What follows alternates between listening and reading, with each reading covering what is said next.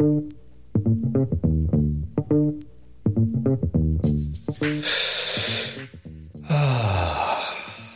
you okay, Jeff? Oh, yeah, I'm good. I'm good. I'm imagining how nice it'll be to go breathe in some mountain air. Like, I'm thinking a wisp of campfire mingled with like a tease of whiskey. Oh, wow. You had me at mountain air. I'm so excited to go camping, I can hardly stand it. You know, camping for me is a great way to recharge my batteries. Uh, but oh, wait a minute. Isn't this a podcast about photography? Uh, it is, but camping is often the best way to spend time in the types of places we love to take photos. Uh, you know, let's photocombobulate camping. Come on. You know you want to. Oh, I'm so ready, my friend.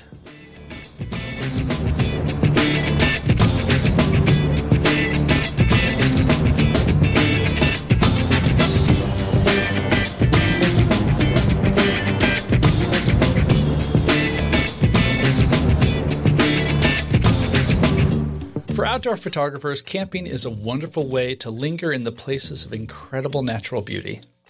But camping can be a sufferfest if you don't do it right. We're here to set you up with some truly useful camping tips and tricks. This is Photocombobulate, and I'm Jeff Carlson. And I'm Mason Marsh. Pull up a chair and grab something to sip. It's time to sit by the fire and chat.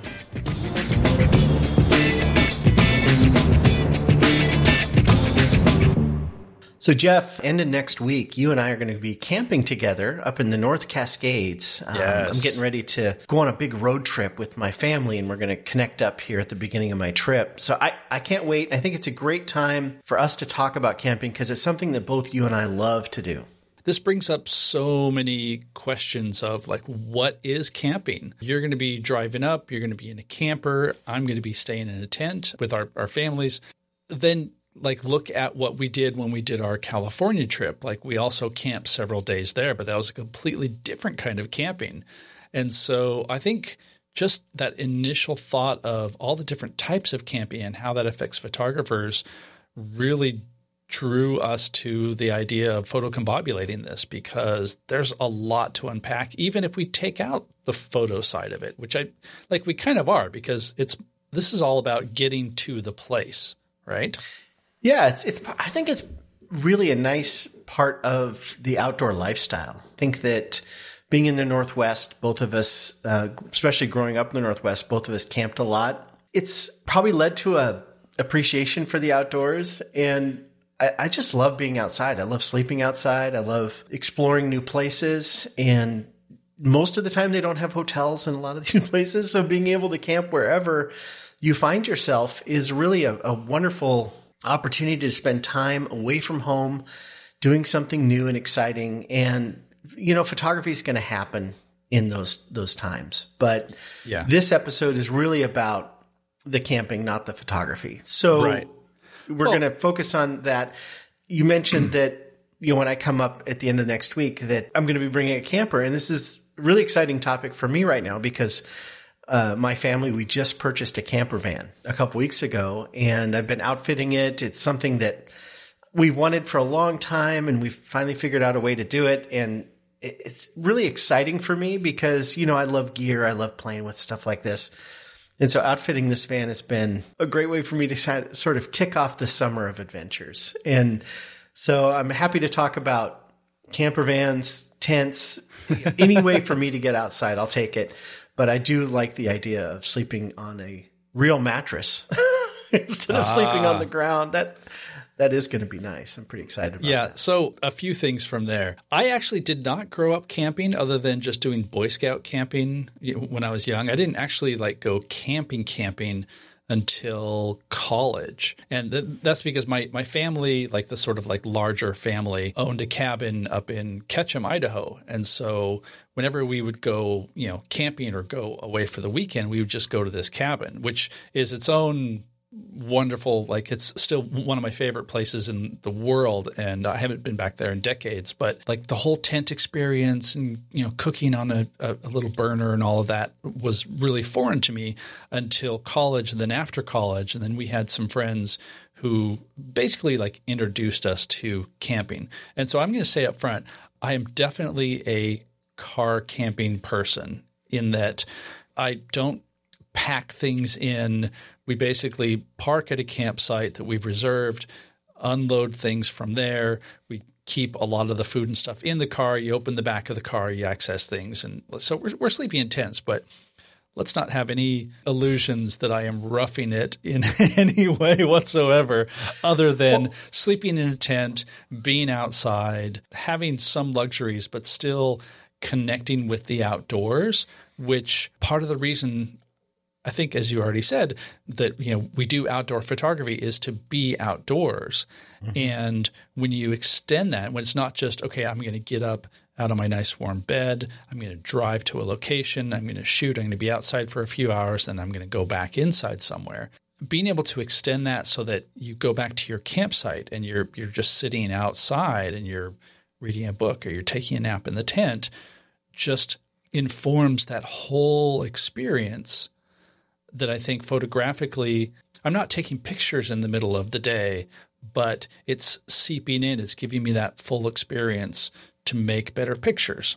And I know we're not going to yeah. talk really about photography too much, but that's that's been my impression. And then also camping with you and seeing like the the different ways of like I said when we were on our trip in California, that was really bare. Like we have a campsite and that's where we're going to sleep because you know it's ten o'clock and we need to be up in six hours to go shoot a sunrise. Well, I want to go back on something you said. You know, you you grew up in southern Idaho and your family had this cabin up in Ketchum.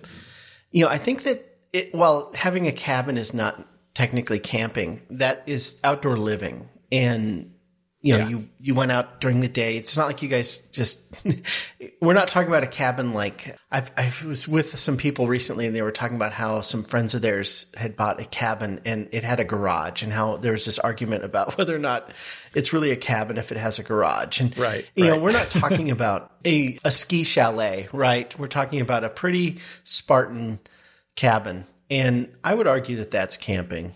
Yeah. And I think that, for me, you know, growing up, I did a lot of backpacking and did a lot of kind of backcountry camping and a lot of front country camping, you know, car camping and that sort of thing.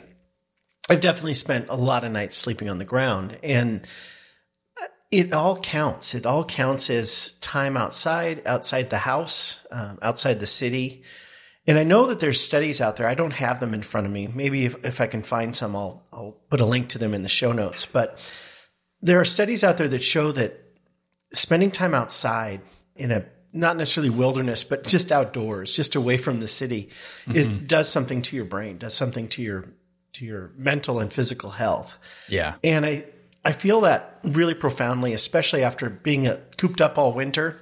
you know, I feel it in the spring. I have this urge to get out and to get into the mountains and get near some rivers and get, mm-hmm. get, near some some outdoor stuff, big trees and things that have those smells that we just love.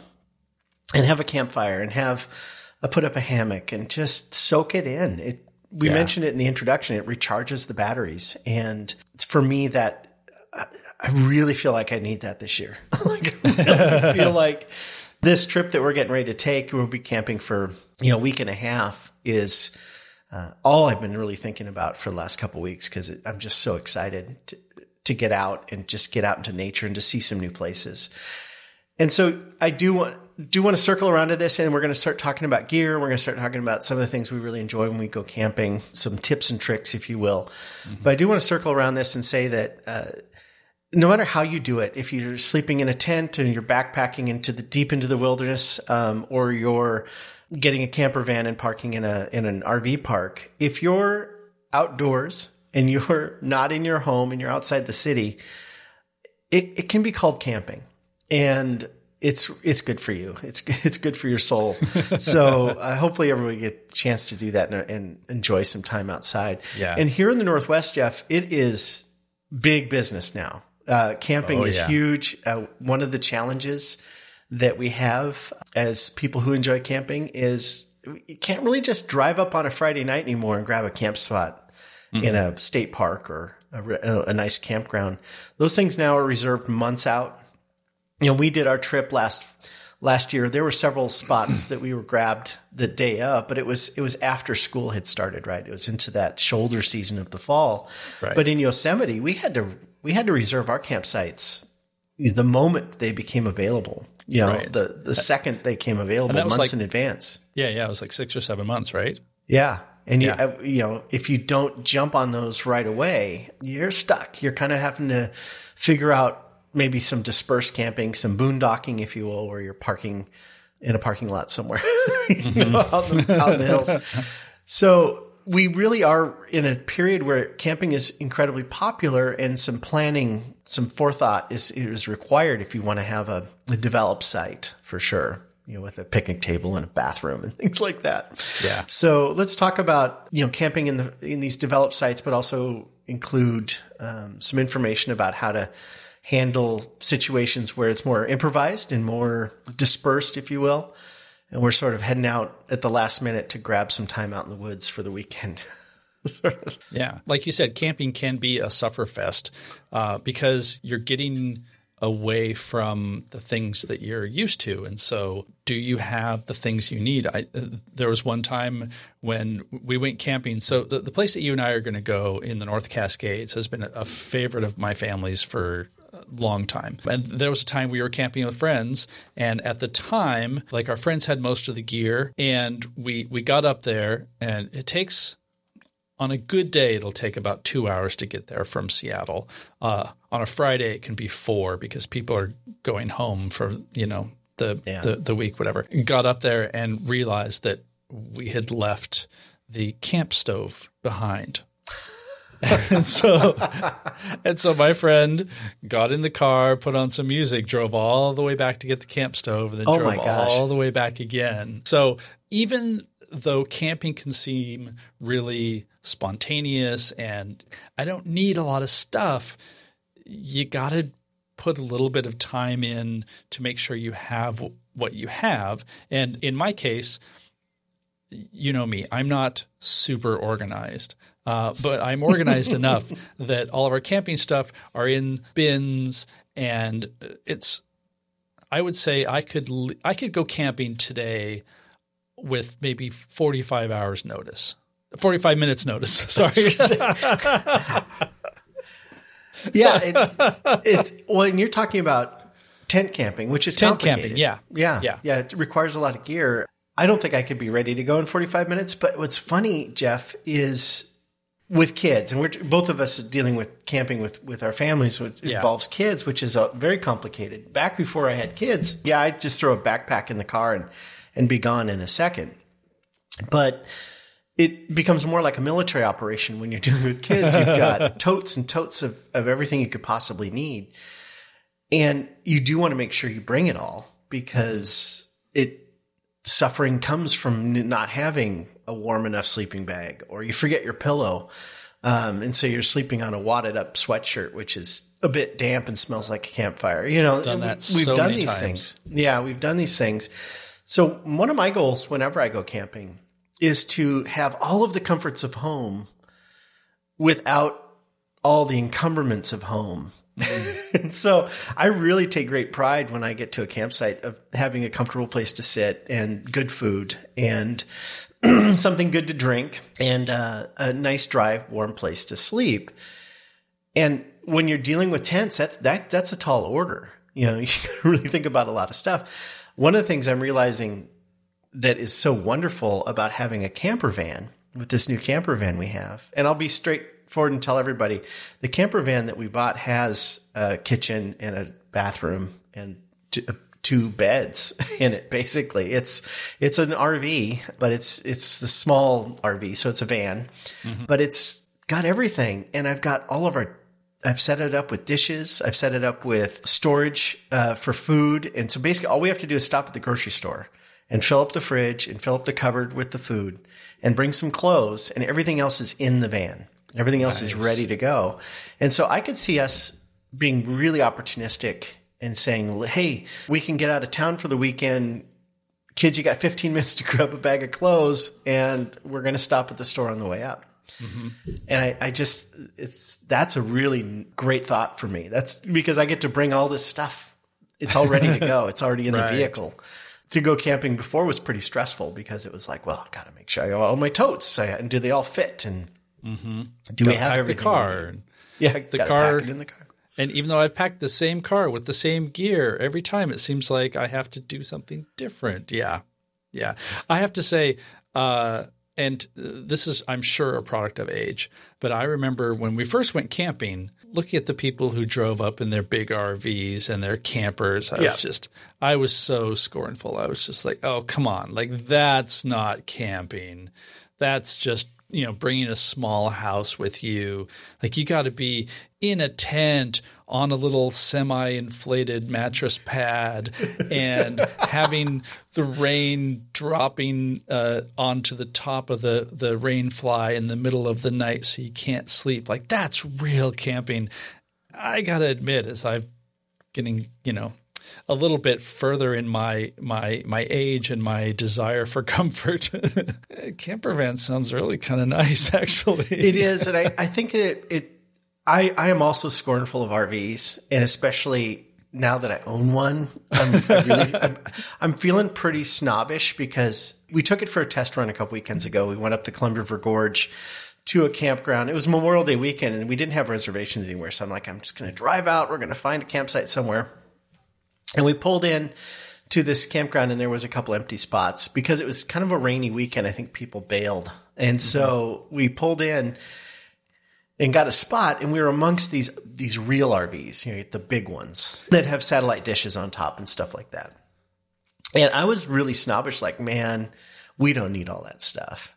And I, it's funny my daughter the other day uh, we were watching a YouTube video about RVs and how people set up their RVs, and she's really into this camper van. She's and she saw that they had a TV, and she goes, "Why don't we have a TV?" I'm like, "We're not getting a TV." I see it as sort of like a mobile version of the cabin that you had as a kid, Jeff. Mm-hmm. I want it to be pretty Spartan, but I want it to be to be nice. I want it to be comfortable. Like the mattresses are really nice, but we don't have a TV. Uh, and we're not going to get a TV. we're still going to, you know, it's got a little cooktop inside, but I'd much prefer to cook out on the picnic table. And so we're going to have, you know, our propane camp stove and we're going to have our, our stuff for being outside because the whole point of the camper van is to get us outside. Mm-hmm. And if we just go someplace and seal ourselves inside this little box, we're going to end up killing each other because it's not very big. Yeah. you know? yeah. So let's talk about car camping and sort of campground camping because that's how a lot of people do their camping. They don't do this mm-hmm. hardcore backcountry stuff. And let's talk about some of the stuff that you like to bring, and then I'll talk about some of the stuff that I like to bring, and sort of how we like to establish our camps. What what makes it feel good for us? Yeah. Well, so it's funny because like in our last episode when we were talking about outdoor clothing, and it was it was so very much like a a technology episode because of you know advancements in the last you know 10 20 years um, that make such a big difference. I have to say that we are still using the same tent we've had for 20 years which amazes me. And every year we're like you know what? This should be the year that we buy a new tent maybe something a little bit bigger. Uh, but then it ends up you know, like I think we're going to camp maybe twice this summer. And so, is that really worth getting a brand new tent? Because this one works. Um, right. We bought a separate, smaller tent for our kid because a teenager doesn't really fit in the tent anymore, and also teenager is like, no, I don't want to be. In I don't want to be the same place with you guys. No, forget that. And so, you know, and, and, that that little tent is the one that that I took on on our trip.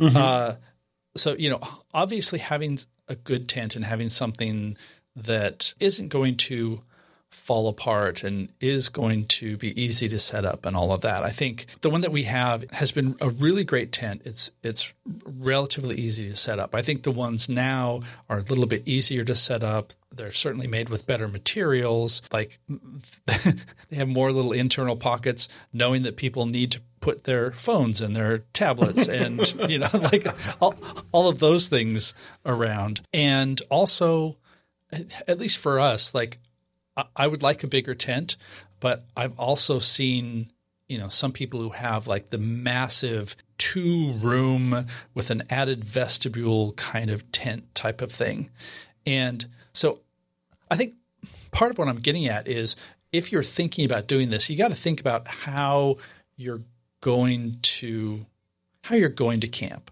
because mm-hmm. for a lot of people like the tent is the place that you sleep.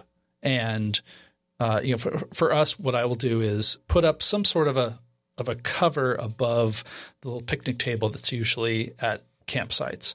And I would love to have just one of those like big things that are pretty much already assembled. You just uh, expand it out. Those seem like really easy, but again, we've not ever needed it. And mm-hmm. so we just have some like decent tarps and ropes that I tie to trees, and it just gives us a little bit of shelter. And so we can just hang out there in the middle of the camp, sitting on camp chairs or sitting on the the uh, uh, picnic table, and that's sort of our downtime. And then right. when we're not doing that, we're you know, maybe going and doing a hike, or we're going into a nearby town, or something like that. There are some people for whom camping means going and having like a big tent situation. You're going to spend a whole lot of time in the tent and you're going to have your little portable generator and you're going to have, you know, like like all sorts of things. So, you know, you have to think about how long are you going to be camping? In your case, I think that the size of your vehicle um, I almost said RV. It's kind of not. I mean, I guess it's an RV. It's right? technically an RV, but it's I call it the van.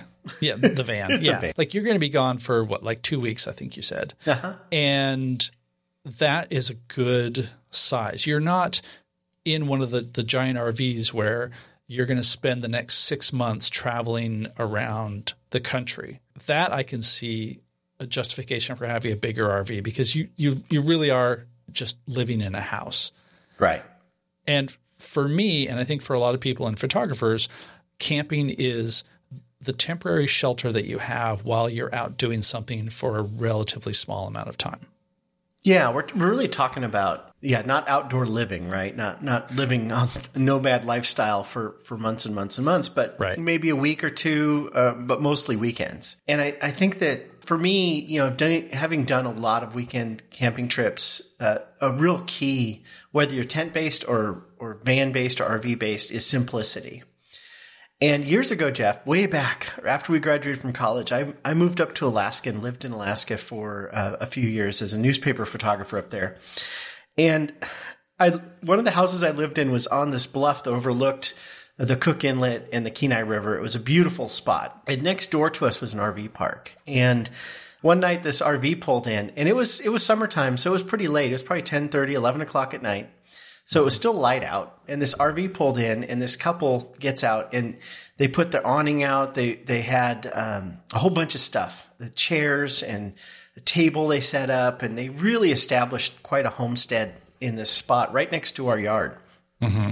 And I sat there kind of, you know, I think my roommate and I were sitting there drinking beers outside, just, just enjoying the evening. Yeah. And we just sat and watched like a spec- bunch of spectators as these, this couple worked very feverishly for like 30 minutes setting up their, their camp. I'm like, man, these folks are going to be here a while. They're really setting up. we got up the next morning and like eight, they were gone. Yeah. It was, they were gone. And so I thought, wow, for them, camping was really about the the process of setting up. And, you know, she put out little decorative doilies on stuff and figurines in the windowsills and had little curtains and everything. Oh my god. It was just so, and it was really quite fancy. Um, and that's, to me, that just didn't make any sense. So mm-hmm. when, when I go camping for a weekend, I want to set up a comfortable camp, but I want to, I don't want it to be what I do for the whole time. You know, I want to get it set up so I can enjoy it. Yeah. And so a tent that's easy to set up that yeah, I just throw everything in there. So when we tent camp, finding a tent spot is is super important to me, right? I want it to be level. Uh, mm-hmm. I, don't want, uh, I don't want people piled on me. Usually, I put myself on the downhill side if there is any slope at all, so that I sort of keep people from fl- flying out of the tent. But finding a nice level spot, and you mentioned having smaller tents. I think it's really wise to have a compact tent because even in a state park campground or a developed campground, the areas where they have uh, flat spots for tents aren't massive usually. Yeah. And having, you know, your tent fit in in a variety of different places, especially if you're going to have two tents, if you've got an older kid who wants their own tent, you know, it's good. You got to be kind of creative. So you find a good level spot that's not going to be a puddle if it rains, and you um, you set up your tent. But I don't like being um, I don't like lingering in the tent. I've had too many times where I've been stuck on rainy weekends where you end up playing cards in the tent for hours and hours and hours, and and that's just that's just awful. That's a suffer fest right there. You're Yeah. just you know crammed in this little tent. So for me, I'm with you, Jeff. I think that tarp over the picnic table, that's the living room. That's the kitchen. That's, you know, think mm-hmm. about your house. Do you go and linger in your bedroom and hang out in your bedroom? Do you have friends over? You know, Let's go sit on the bed and talk. No, you, you sit around the table. And I think that for me, the, any campsite that has a picnic table, that picnic table is the heart of the campsite and having some mm-hmm. sort of top over it, you know, to protect from the sun or the rain. And then a nice tablecloth. And I, I've really become, as I've gotten older, Jeff, things, these things have changed. My expectations have changed. Yeah. But I've really become picky about that table surface because these picnic tables take a lot of abuse and most of them are, especially here in the Northwest, are, are well used. So I have a really nice tablecloth I put over it, and then I have these clips, um, these metal clips that hold the tablecloth on so that it doesn't blow off. Yeah. And so I, I put that tablecloth down. I established that sacred space where we're going to be playing cards, where we're going to be eating, where we're going to be hanging out, drinking, and telling stories. And I make sure that's set up nicely. And then, of course, camp chairs are nice. If there's a fi- if there's going to be a fire, if it's available, um, you, you have the fire pit and all of that. And so I get to doing that pretty quickly and get that set up so that I can sit back and relax and crack so- that uh, crack that drink. So tablecloth and then doilies. I can't Yeah. remember. Okay, and then the doilies, and then the figurines, And then the figurines, and yeah, then a whole tote of those.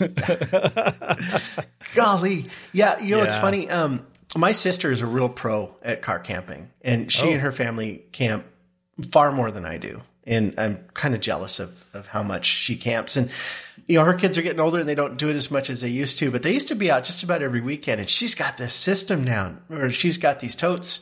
And then there's a tote for the food, and there's a tote for the kitchen stuff, and there's a tote for the table stuff, and she's got cards and lanterns and everything she would need is all there. And so everybody knows when you get to the site and you pop the trunk open, those totes get delivered to that picnic table so things can get set up. And I love that idea. Um, I have a similar system. I have a kitchen tote that's got pots and pans and cooking stuff and cleaning stuff in it, and then um, a separate tote with lanterns and the tablecloth and things that I mentioned. And one of the things that I will mention as a a good tip. It, oftentimes, when you're using your picnic table as your living space as well as your kitchen, it gets pretty cramped if you got a lot of people. And so, if you can bring another table along that's actually your cooking space, you can set up your stove and your cooking area on that table. That frees up the picnic table. Uh, and so, I have a rolling, a roll top. I said rolling. It doesn't roll. It's a roll top. It's aluminum and it, it rolls up into a bag. And uh, I've used this on our photo workshops in the mornings to make coffee. It just unfolds, the, the bottom legs unfold into a little frame, and then you unroll the top, and it has little bungees that hold it on there. And it's a fairly stable, good sized uh, table. And so I use that for cooking on. And it's what's also nice about it is it's clean. it, it, it's coming coming from home, it's clean. It's not some crazy Yeah. dirty picnic table. And so it's all ready for food service, all ready for food prep. And then I cover the regular picnic table with the tablecloth, and that's where everybody gets to hang out. And so I have my little system there with that, and it works really well. Just this more simple you could make this stuff, the better. It's, Yeah. I can't emphasize that enough. Well, and you know, th- this makes me think of something that we mentioned uh, really early on, maybe in like the second or third episode, um, when we're talking about like where you're storing your camera gear and accessing it and things like that. The same rule applies with camping stuff. I found is that idea of object permanence. Yes. You know where your stuff is, so that you don't have to build out your kit every single time you go. And so I know that in you know my my tote bin that's marked A, that's where I'm going to find the cooking stuff and the hatchet and you know a, a couple of those things.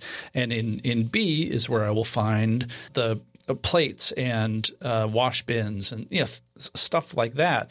And everything is stored in my storage room in a very specific place. So you don't forget something. So you don't have to sort of scramble and think oh you know did i actually pack the the propane? Did i actually do you know like Yeah. like those sorts of things. And so if you can streamline that like you don't have to have an airtight system like your sister does but even a little bit goes a long way of, of being organized and just knowing what you have so that again you're not having to redo the same steps every time. And again you can just have it go you get set up. It's less time to get set up because you know where everything is and then you can just sit and relax and start drinking whiskey. The other thing i want to bring up here because you mentioned coffee. Coffee is very important Super uh, important. for us. So, talk to me about heating water Mm. because you have this this wonderful thing, which to me was like a new a new revelation because I had never dealt with it before. It's actually not new, but um, because we have a little a little two burner Coleman stove. Again, it's twenty years old, still works great. So there's no reason for me to have anything different for our camping. And so what I will do is, you know, we, we have like a little a metal carafe type of thing that just goes right on the burner and heats up the water. You get a whole bunch of water for tea and coffee and washing up and all that. And you have this like what's it called? Instaburn, speed burn, Speed super, burner. No, super um, speed. the one the one that I have is, is is actually many years old, but it's, it's served me so well. I really like it. It's the predecessor of a Jetboil. Um, Jetboil, so one. I have is an MSR reactor, and so it, it it's a stove that fits onto a small fuel canister. So it's a these pre-filled.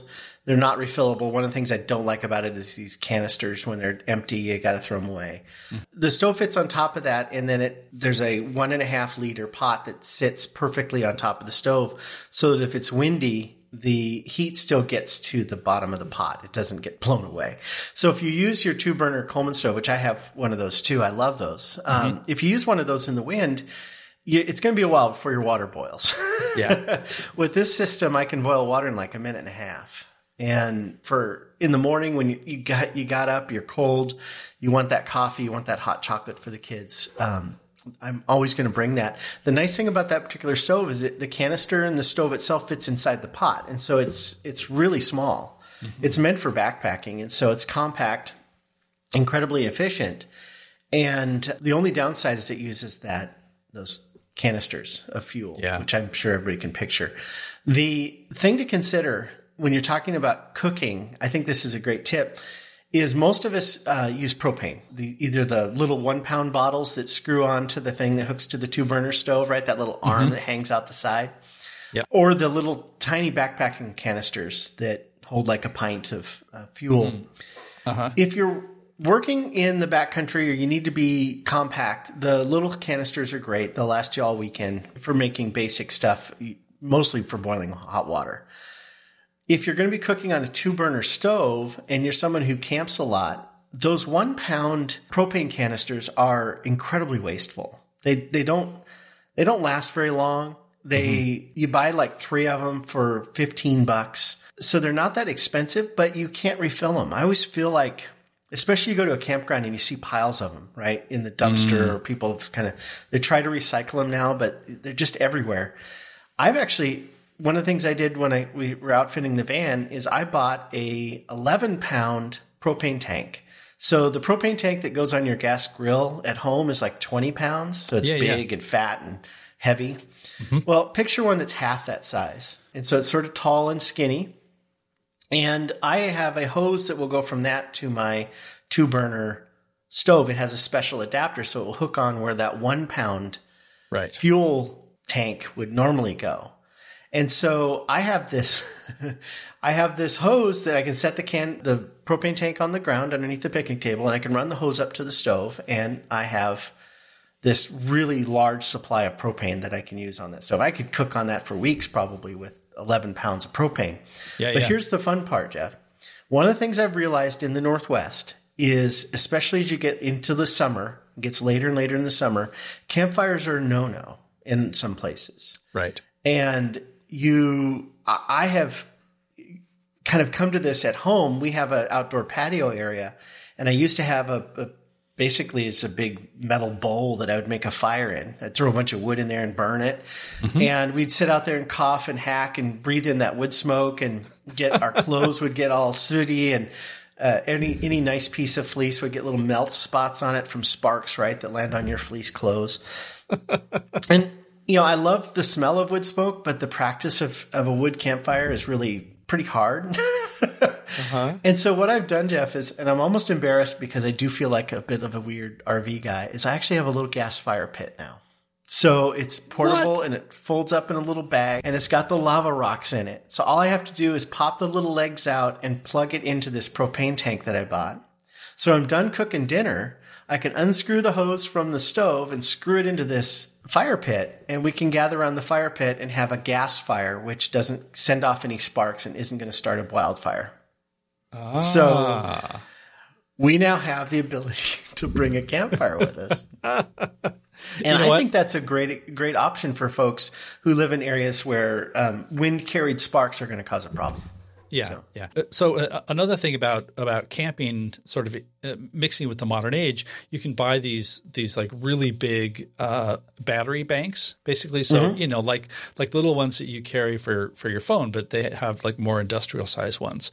So you could get that, and then just get a little electric fireplace that you could set instead of even your thing and just have a little electric fire with a little like circular tube that makes the little glowing things. Yeah, yeah. Wouldn't you're that be better now, aren't you? Yeah, you're I'm making totally fun making fun of you. Yes, I am. Because actually, I pictured you doing that, and I'm like, oh, Jeff, that sounds like a lot of work for a, a very low amount of of enjoyment. But you you do you. Um, uh, yeah, yeah. but I think that you know, I think about fires because fire is a big part of camping experience. I think. You know, is, as yeah. a as a kid, we called it the out, the outdoor TV. You know, you could sit and watch a fire for hours. I love that. And I love a good wood campfire, and when I can have one, when it's safe to have one uh, and practical to have one, they're they're wonderful, and the smell, and it's all part of that experience.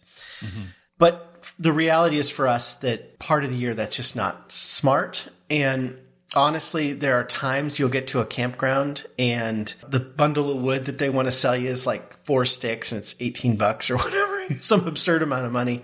Yeah. You know, having the ability to, to produce fire and gas fire isn't quite the same as Mm-mm. a wood fire. You don't have the aroma, you don't have that great smoke or the crackle, but it is still fire and it's still fun to be around and it's fun to st- sit close to. It's warm and it looks nice.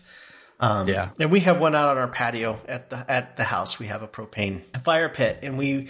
What's great about it is you turn it on, you have fire, when you're done, you turn it off, and you don't, you don't have, have to pour anymore. water on it. you don't have to worry about it sitting there smoking up the, the campsite all night. It, a lot less pollution um, from that. So yeah. you know, I'm kind of I like having that option. I really have a hard time camping without fire. On our trip in California, I remember turning on our little backpacking stove, that one we were just talking about, and kind of standing around it when it was cold and like that's our fire is this little glowing stove. So yeah. even a little bit of fire can be can be a great morale boost, and certainly it's nice to have the warmth on your hands in the morning. All right, what would you consider is another sort of essential thing for camping? One of the things that I've found, uh, again, as I've gotten older. Um, I sound like I'm ancient, but basically the truth is, um, quite a while ago, like I got a little blow up mattress because the camp pads were fine, but I would wake up and be all sore and stuff. Yeah. And that again goes back to the idea of all right, if you wake up and your body just feels terrible or you didn't sleep very well, that's going to impact everything photography, dealing with your family, dealing with other people, all of that. Um, last year we hilariously because uh, our old mattress had died um, i just you know ordered one off of amazon and it turned out that it was a like 12 inch high queen size like an airbed. An airbed basically? Yeah. It, it, it was an airbed and i i didn't have time to to check it before we went camping and it barely barely fit in the tent but and you were smashed um, up against the ceiling of the tent. Smashed up against the ceiling. It was it was ridiculous. yeah. So the, we've since bought are, another are, one that that's more sensible. But yeah. I found having something like that. I'm even at the point where I think I would be willing to get a cot or something like that. Like they do like, make really low, you know, like four inch off the ground cots, which are nice. Mm-hmm. Um, here's the thing. Keep in mind when you're talking about sleeping on the ground, which is what we're talking about, right? Tent camping. A lot of cold comes to you through the conduction that's happening through the floor of the tent. So there's a couple things you can do to help mitigate some of that. Since you're car camping, we're not carrying this stuff miles and miles into the backcountry. This this makes it easier. One of the things I would recommend, first of all, for anyone who's sleeping in a tent, is to get uh, go down and buy a, nice uh, quilt, not a fleece blanket, not something that's got some heft to it. You know, these old kind of heavy quilts, mm-hmm. and find one that's about the same size as the inside of your tent and you just, before you put your pads in there, just throw that quilt out there. And that's going to create a layer of insulation inside your tent. Uh, and also, it's good for the old knees when you're in there crawling around on your hands and knees setting up your bed. Yeah. You've now got a little bit of padding uh, and some warmth there. The next layer can be an air mattress if you've got an insulating layer under it. But the problem with air mattresses, if there's no insulation in that air mattress, some of them have some fiber insulation in them. But mm-hmm. if it's just air, that air is going to get, it's going to be cold. it's going to be cold. So, uh, your sleeping bags, most of us, when we sleep in a sleeping bag, we're compressing the bottom layer. And so it's not super warm. So you want to have a warmth layer. So I really like air mattresses that have foam as part of the design. Mm. And the one that I use for car camping, I, I am not afraid to say this. It's called a camp bed, and it's made by REI, and it's nice and wide, and it's nice and long, and it's three inches thick. And about an inch of that is foam, and the rest of it is air. And mm. so when you unroll it, it's already got some squishiness to it. And then all you have to do is open the valves, and it kind of self inflates, and then you finish it off with a few puffs from your from your mouth, and you close the valves up, and it's it's super warm and it's super comfortable. And for me, that mattress is warm enough underneath that I, I don't actually use a sleeping bag. I use a quilt over the top. Right. So I just bring a, a couple of nice warm blankets and cover myself up. And so that's that's my sleep system is to remember that most of the cold that happens at night is coming up through the ground. So insulating that bottom bottom part is super important. I will say this about tent camping. One of the things I love about tent camping is I want my I love having my face cold at night. I love having that cold air come through, and uh-huh. ventilation uh-huh. is super important in a tent. We we exhale a lot of moisture.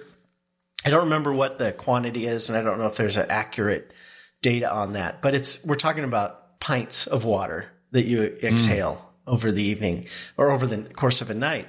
And so if you don't have good ventilation, you'll wake up and the inside of your tent's all wet. And most of us have experienced that.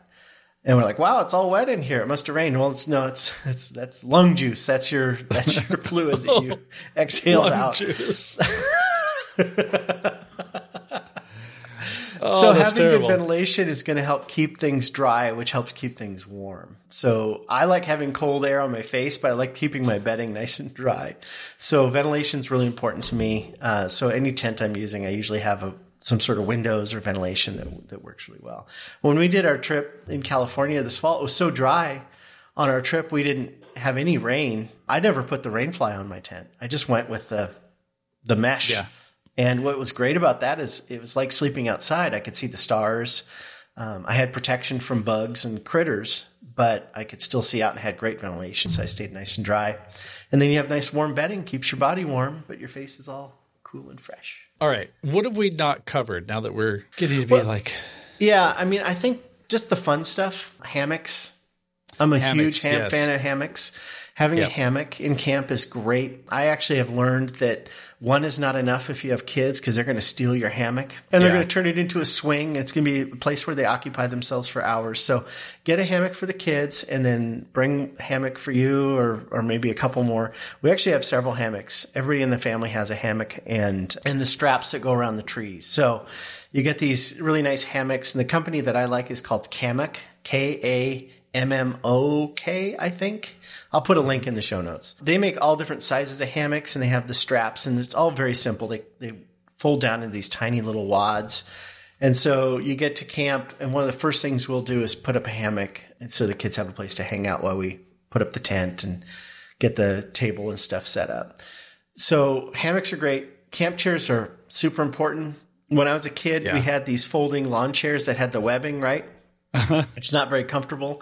Nowadays, we have these padded, awesome folding camp chairs that have cup holders in the arms. As a soccer dad, I can't, I, I, hate to admit how much time I spend in my camp chair every year, most of it on the side of a soccer field, but those things are incredible and they're worth the, the money to buy a good one. Don't go to Walmart and buy a $7 one. Invest in one that's got good, strong materials that's going to last. One of the things that I really like about a good camp chair, they just fold up into a cylinder basically, is if they come with a, a bag that you can put them in that has a shoulder strap, then you can carry it around, right? So if mm-hmm. you're walking out to a soccer game or you're going to carry it to a, a concert in the park or something like that, you want to make sure it's something that you can you can haul around easily. I, I think that's probably one of our most used pieces of, of camping equipment are our camp chairs.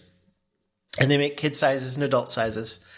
And I think they're super important, especially if you're sitting around the fire. You want to have a place to put your drink so you're not setting it on the ground and that sort of thing. It's they're super nice. You guys yeah. have camp chairs, right? Yeah, we do. We sort of an, an odd assortment of uh, more compact and, and less compact ones, but uh, you know they don't take up a whole lot of space, and it's perfectly fine, which mm-hmm. is kind of kind of the thing.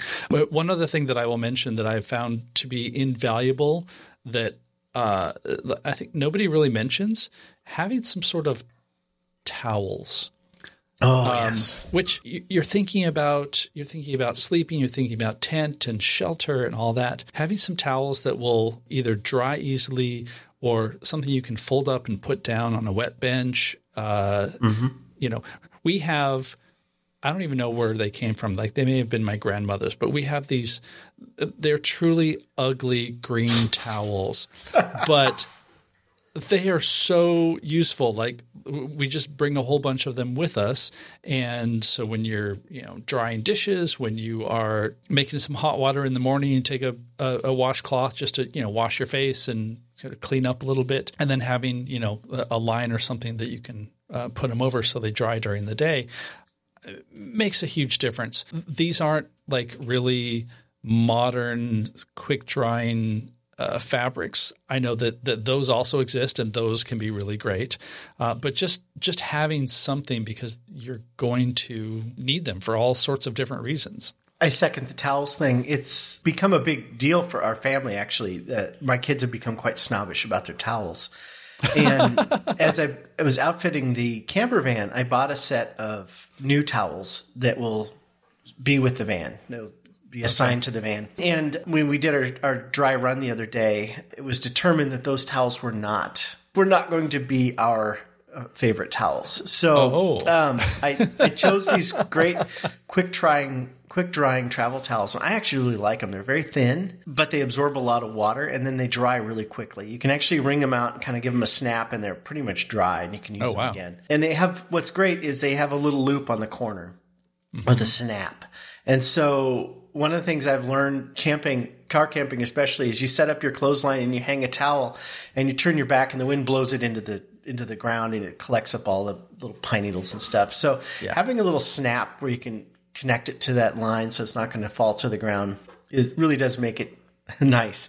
Uh, it's also a place to hang that towel when you get to the shower at the if your campground happens to have showers. Having a little loop to hang that up is really nice. So mm-hmm. uh, the thin towels, not not a not a big winner, but luckily we have a set of fluffy towels that are also camp towels. They're just they just take up a lot more space. Mm-hmm. They're they're REI brand and I want to say they're like luxury or some silly name like that. They're the thickest. they're thicker than the towels we have at home, but they're made up of a viscose uh, nylon material, so they dry really quickly. We use them when we go to swimming pools and things like that. So they're kind of our swimming pool towels, and those would be the ones we take on our trip because the, the thin little travel towels. My wife and kids all love to wrap their towels around themselves and sort of treat them like blankets. And me, mm. I'm like, I'm going to dry myself with that, and then I'm putting clothes on They're Yeah. like, no, I want to want to wrap myself up in a nice fluffy towel for 15 minutes. I'm like, okay, so we have these fluffy towels for them to do that. Yeah. But uh, the little towels too, like you said, for um, washing your face around the camp kitchen, having an assortment of little towels is really, really important. I don't like to use a lot of paper towels, even though we end up using a ton of paper towels and they end up in the fire pit and you burn them up. But having a good set of small hand towels that are quick dry camp towels are, is an absolute necessity for us. Last question. Speaking of cleaning oneself, do you have like like one of those sun shower type things? I mean, we typically will just camp for a weekend. And so we mm-hmm. don't really worry about bathing too much again, other than take a hot washcloth, make sure you're cleaning the important stinky parts and kind of leaving it at that.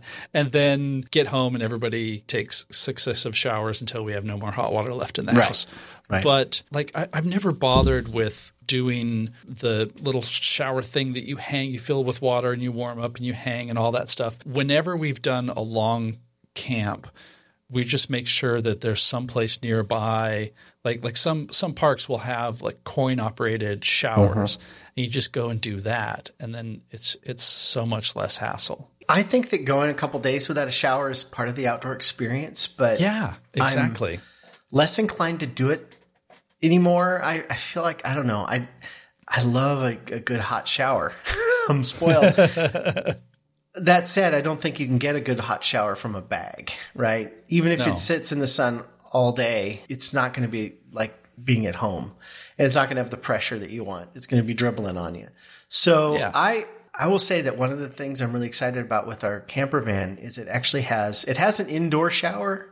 Um, Oh. has what's called a wet bathroom. So it's got a little toilet in there, and then it's got a shower. So you kind of have to stand next to the toilet and take the shower. But I I don't think we're going to use it because we actually have an outside shower hookup. The back doors of the van open up, and there's a bar that goes across, and you can hang a curtain. The, van comes with this curtain, and it creates a little shower enclosure uh, between the back doors. And I bought a little roll up bamboo mat that we'll put on the ground and we have a shower head and you plug it in there's a little faucet in the back and you plug it in and we have a propane hot water heater in the van and we can take nice long hot showers the nice thing about that is it goes out on the water goes onto the ground so it doesn't fill up our gray water tank and get mixed with the dishwater and all that other stuff and we have to dump that uh, this is just shower water and we use environmentally friendly soaps when we camp, and so we can just take an outdoor shower. I'm really looking forward to that. But I oftentimes, when we're in front country and we're, we're camping in campgrounds, we look for campgrounds with showers, and if there isn't one, we'll be fine until we get home. You know, nobody's, nobody's gonna Yeah. get sepsis and die from not taking a shower. Yeah. So one thing I do want to talk about, Jeff, and I think is really important, and for me, it's one of the greatest joys of camping is cooking a really good meal.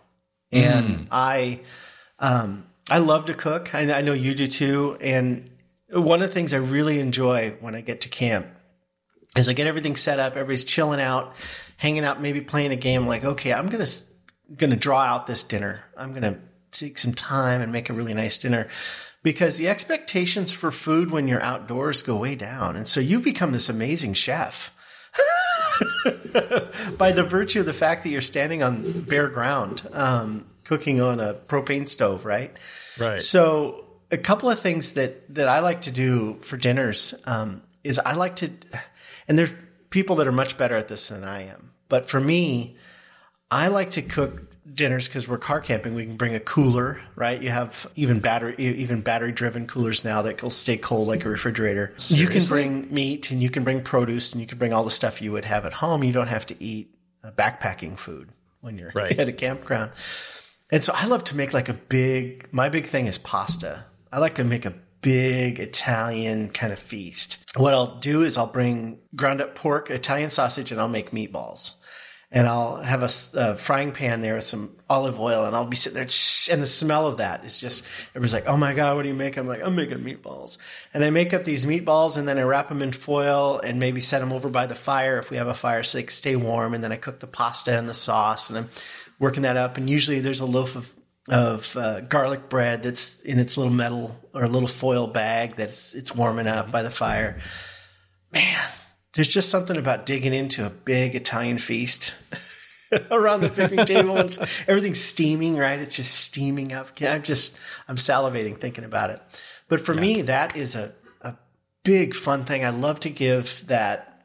You know, have everybody like, "Oh my god, I'm so hungry because I've been camping." You know, and they they've been sitting in a chair, maybe playing cards, but they're exhausted because they've been camping all day. Right. Maybe you've done a big hike or something, but mm-hmm. to dig into a really, and then of course you have some wine, you have uh, you know, grated yeah. Parmesan cheese. You know, you really can do it up, and it's not it's not that hard. The hardest part though is cleaning up after that, all that mess. Yeah. But if you're careful, you can cook without making too much of a mess.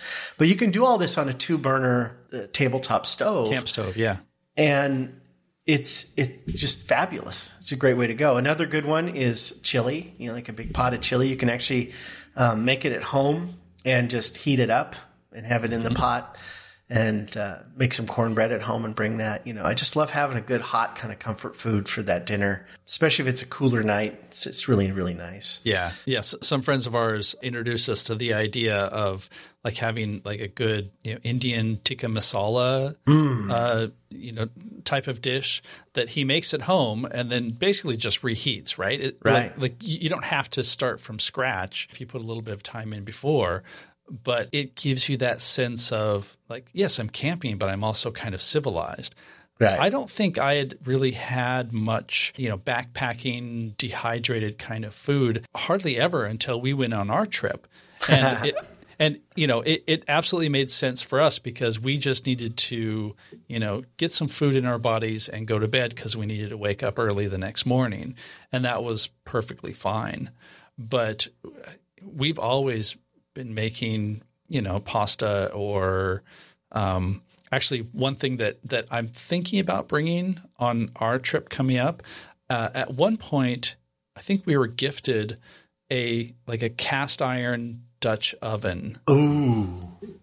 And yeah. it's kind of a pain because it takes up space, it's heavy, all of those things. It's, this is not something that you would go backpacking with by any means. Although, you know, you look at, at like old Western movies and, and pictures, like th- this is the stuff they carried with them.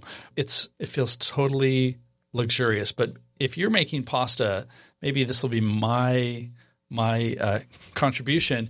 You take a box of cake mix and you basically make like a like a cobbler. A cobbler. I was just gonna say if you're gonna make a Dutch oven cobbler, it doesn't get any better. Dutch oven cobbler, and oh you don't have to build a fire. You get charcoal briquettes that you put on uh, below it, and then on top of it. Mm-hmm. Okay, I can tell that is definitely going to happen. That's a winner. That's a winner. winner, winner, chicken dinner. For me, honestly, Jeff, when I think about you know memories of childhood camping and memories of family camping as an adult with the kids, the moments that really kind of stick with me are the sitting around having food. you know, it's it's a yeah. bonding time. Everybody's happy. Everybody's talking and you know telling stories and laughing and God, it just it just sounds like heaven. So uh, so let's do this. I'll I'll do a pasta dish if you do the cobbler, and that cobbler right. sounds sounds awesome. So yeah, definitely love a good cobbler. Up for mornings, pancakes. Camping oh, pancakes course. are a tradition, right? I mean, yeah you got to make pancakes and they got to be super burnt on the outside and all, all running on the inside. Well, oh, no, no, but um, I mean that's the thing. Some people think camping means you have to you have to rough it, and you really don't. I mean, you yeah. do not have to be stuck with quasi nutritious, quasi tasty, dehydrated food because you're car camping or you're van camping, or honestly, even if you are backpacking, the options now are so much better. Even just cups of oatmeal, mm-hmm. like the cups of oatmeal you can get these days is so much better than like the the super pasty packets or you know like like the cups of yore that were just like, hmm, I like this sludge of yeah. Is it oatmeal? I don't know. Yeah, right? some sort so, of paste. so like like there's no reason to to suffer when it comes to food as long as right. you have room for coffee and room for whiskey it's all good So let's let's talk about coffee because we mentioned Okay. it before, uh, and I I've been thinking a lot about this. I, it, this is stuff I've been obsessing about for the last couple of weeks, right? Setting up this Right. van, and I've come to kind of fall into your camp. I think the Aeropress is the best option for Fields coffee. Now at home we have our espresso machines, and we're going to whip up Right. you know our espresso drinks at home. I've looked at espresso options in the field, you know, the moka pots and things like that. And I just don't, I don't, I've had bad luck with those things and they Yeah. seem like you're just going to, it's just a disappointment waiting to happen. But the AeroPress, that's a bona fide, always going to produce for you. So I have an AeroPress Go. I know you have one. Mm-hmm. Um, you talked, I think you talked about it on your other podcast. that's where, that's where you were talking about it. oh, right. Yeah. And so I, I have set us up with an AeroPress Go, and my wife and I, we can make a couple of cups of coffee pretty quickly with that. The thing to keep in mind for me, the thing that I've learned with, with the, we used to do the French press, right? And you'd make a big French press of coffee and it would be cold by the time it got into the cup. Yeah. Almost always. Yeah. In the process of brewing, it, it just would always chill out. And I even have one that's sort of insulated and it still was disappointing. And my wife likes her coffee really hot. And so it's like, ah. So we have come down to the AeroPress. And I think that's um, the ticket because you make this concentrated coffee and then you can add boiling water to it and get that temperature back up for those who like their coffee really hot. So AeroPress Go is really great. Yeah. I also have a, like a, a little travel pour over, which I think you introduced me to when we were on one of our workshops. And that has also worked out pretty well. Um, although there's more to clean, you really need to bring filters because it's easier to get to just like put them into the, the compost or the trash Right. um, rather than the little like it has a little fabric uh, filter in there. But Ooh, yeah. oh, in terms of travel, it's a great idea. In terms of cleaning, it's a big old mess. Yeah, it sounds like a, gallons of water to get that clean again. exactly. Exactly. Here's the next coffee question. Do you pre-grind or do you grind on site? you know, I have a hand grinder, but I, find my hand grinder, grinder to be a bit silly. I like um, I my hand grinder is not adjustable, so whatever grind it's producing is the grind I get, and I've not figured out a way to to adjust the grind on it. So I'm actually bringing ground coffee. It will be freshly ground before I go, right? So Right. it's not sitting in a bag for three weeks ground. But I think a good sealed container, airtight container, and it's ground. I think you're good for a week, right? Yeah. Yeah, Yeah, I'm not gonna. I'm right. not gonna notice a difference probably. Yeah, I and a fresh I have a little hand grinder that is adjustable, although it's not nearly as uh, like fine tuned as I would like. I kind of feel like I'm always fiddling with the with, with the grind thing. Yeah. Um, I've done it. I feel like I've tried it. I actually took it with me to Washington D.C. when I was at a conference because I wanted freshly ground coffee in the hotel room because hotel coffee is so terrible. Yeah. And it was fine, partially because it woke me up. Like, oh, I'm doing a workout now. I need to grind, grind, grind, and move my whole body and work up a sweat. There's Uh, that, but- there's that to be said on a cold morning. It does it does warm you up to grind. This is true. yes. This is true. But y- y- you know what else warms you up on a cold morning? coffee, Actual coffee. Yeah. so real coffee, hot coffee. real, real coffee that happens sooner because all you have to do is pour it and then put the water in and then you're done. So I think I'm going to go with that option this time. Sounds so good.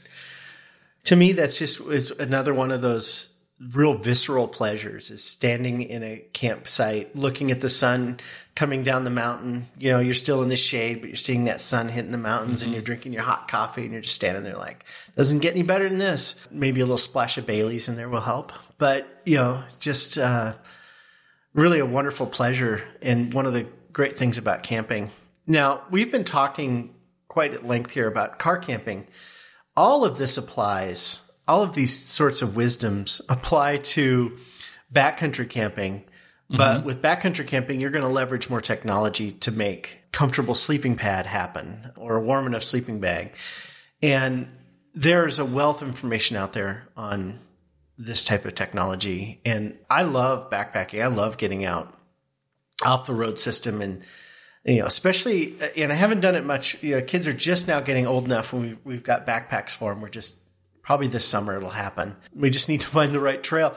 If you can get a mile from the highway, you'll probably have the world to yourself. And in these days, you know, we're talking about camping in front country campsites and things. Uh, if you can't get those reservations, backpacking is a great way to get out into nature and get away from people and have some some good time with friends and family. And you can do that with almost all the comforts of home, right? You're not going to be bringing um, meatballs mm-hmm. and, a, and a Dutch oven on this backpacking trip, but you can still bring some pretty good food. And you can still bring uh, a great tent and a great sleeping bag and a great pad. You're going to be leaving those camp chairs at home, and you're going to be sitting maybe um, on a little folding padded chair, maybe your folded up uh, sleeping pad. But there's something to be said for that type of roughing it too. I think there's a lot of pleasure in a little bit of suffering, right? A lot of pleasure yeah.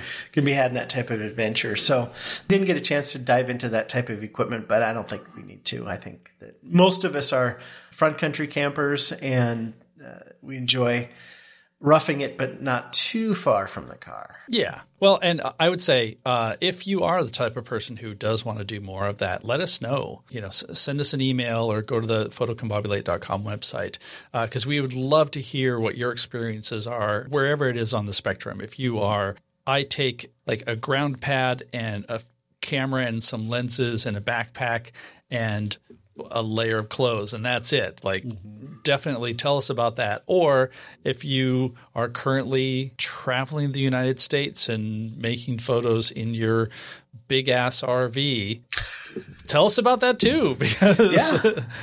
I, that's camping too. I, I can no longer TV. rule that out as a possibility in my future. yeah, if someone gift, gifted Jeff a uh, a giant converted school bus, uh, he would take it. He would. yeah. I would love to hear what people think of camping as part of their photography lifestyle. And you know, is it important to you? Is it do you get the pleasure from it that we do? Uh, I, I, think that it's such a great way to see the outdoor spaces and get out of town. But other people, you know, they don't live in areas that we live in, maybe haven't had that experience. So uh, if you haven't had the, the chance to go camping, I would encourage you to give it a try. So. Check us out at our website. Jeff mentioned already, photocombobulate.com. You'll find show notes uh, for this episode. We'll put some camping gear links and things in there so you can see some of the stuff that we use. Um, I'll put some pictures of my, my new camper van up there. So if anyone wants to see Excellent. what that looks like, I'll post those. And we will be doing some trip reports here. So future episodes, just so you know, a little spoiler alert, future episodes are going to come after a little bit of a break. So I'm doing my trip up to Canada to, to Banff and Jasper, the family in the new camper van. You are taking a big trip. Yeah, taking a big trip. We're going to be going to Paris, Rome, Tuscany, uh, Florence, and Venice. So, so lots of camping on that. Trip? Lots of camping. Yes. We're going to be camping only if we get so utterly lost that. Yeah. So what we're going to do is we're going to we're going to be taking a, uh, an episode off, and when we get back, we're going to have two episodes back to back. Uh, one will be about my trip, and it'll be a kind of a trip report for uh, the Canadian Rockies. And Jeff will be doing a trip report for some of the most beautiful places in Europe. So look forward to those episodes after a uh, after a break from us. And we hope that you get out and have some adventures too. Summer is upon us. We've been cooped up for a long time. It's time to get out and, and explore the world a little. Yeah. And I'll also mention I don't know if we really planned this as a bunch of themed episodes, but it sort of worked out this way. Be sure to check out our previous episode about outdoor clothing, which is the whole other aspect of being in the outdoors. And uh, honestly, Mason did a fabulous job of putting links and recommendations to, you know, good, better, and best options for different types of clothing. So if you are, you know, uh, looking at the summer ahead and you're planning some trips right now, maybe for later in the summer, definitely go check that out because you'll get a lot of good information and you can order things that we know and have used and can recommend. Yeah, that was a lot of fun putting that together. Yeah, it's definitely a theme. I've got it on the brain, thinking about getting outside and getting out of this office and, and seeing some of the world and taking some great photos. So, yeah. I will see you in a couple weeks, my friend. Actually, I will see you at the end of next week. We're going to go camping. But then Exactly. We will be back together here to talk about our trips. Well, we're going to see each other in person, which is going to be weird because I'm used to seeing you in a little tiny square on my computer screen. But I know it'll be it'll be We'll make strange it to work. see see you from nipples down. my eyes are up here. My eyes are up here, man. All right, everybody. All right. Thank you so much. Talk to you soon.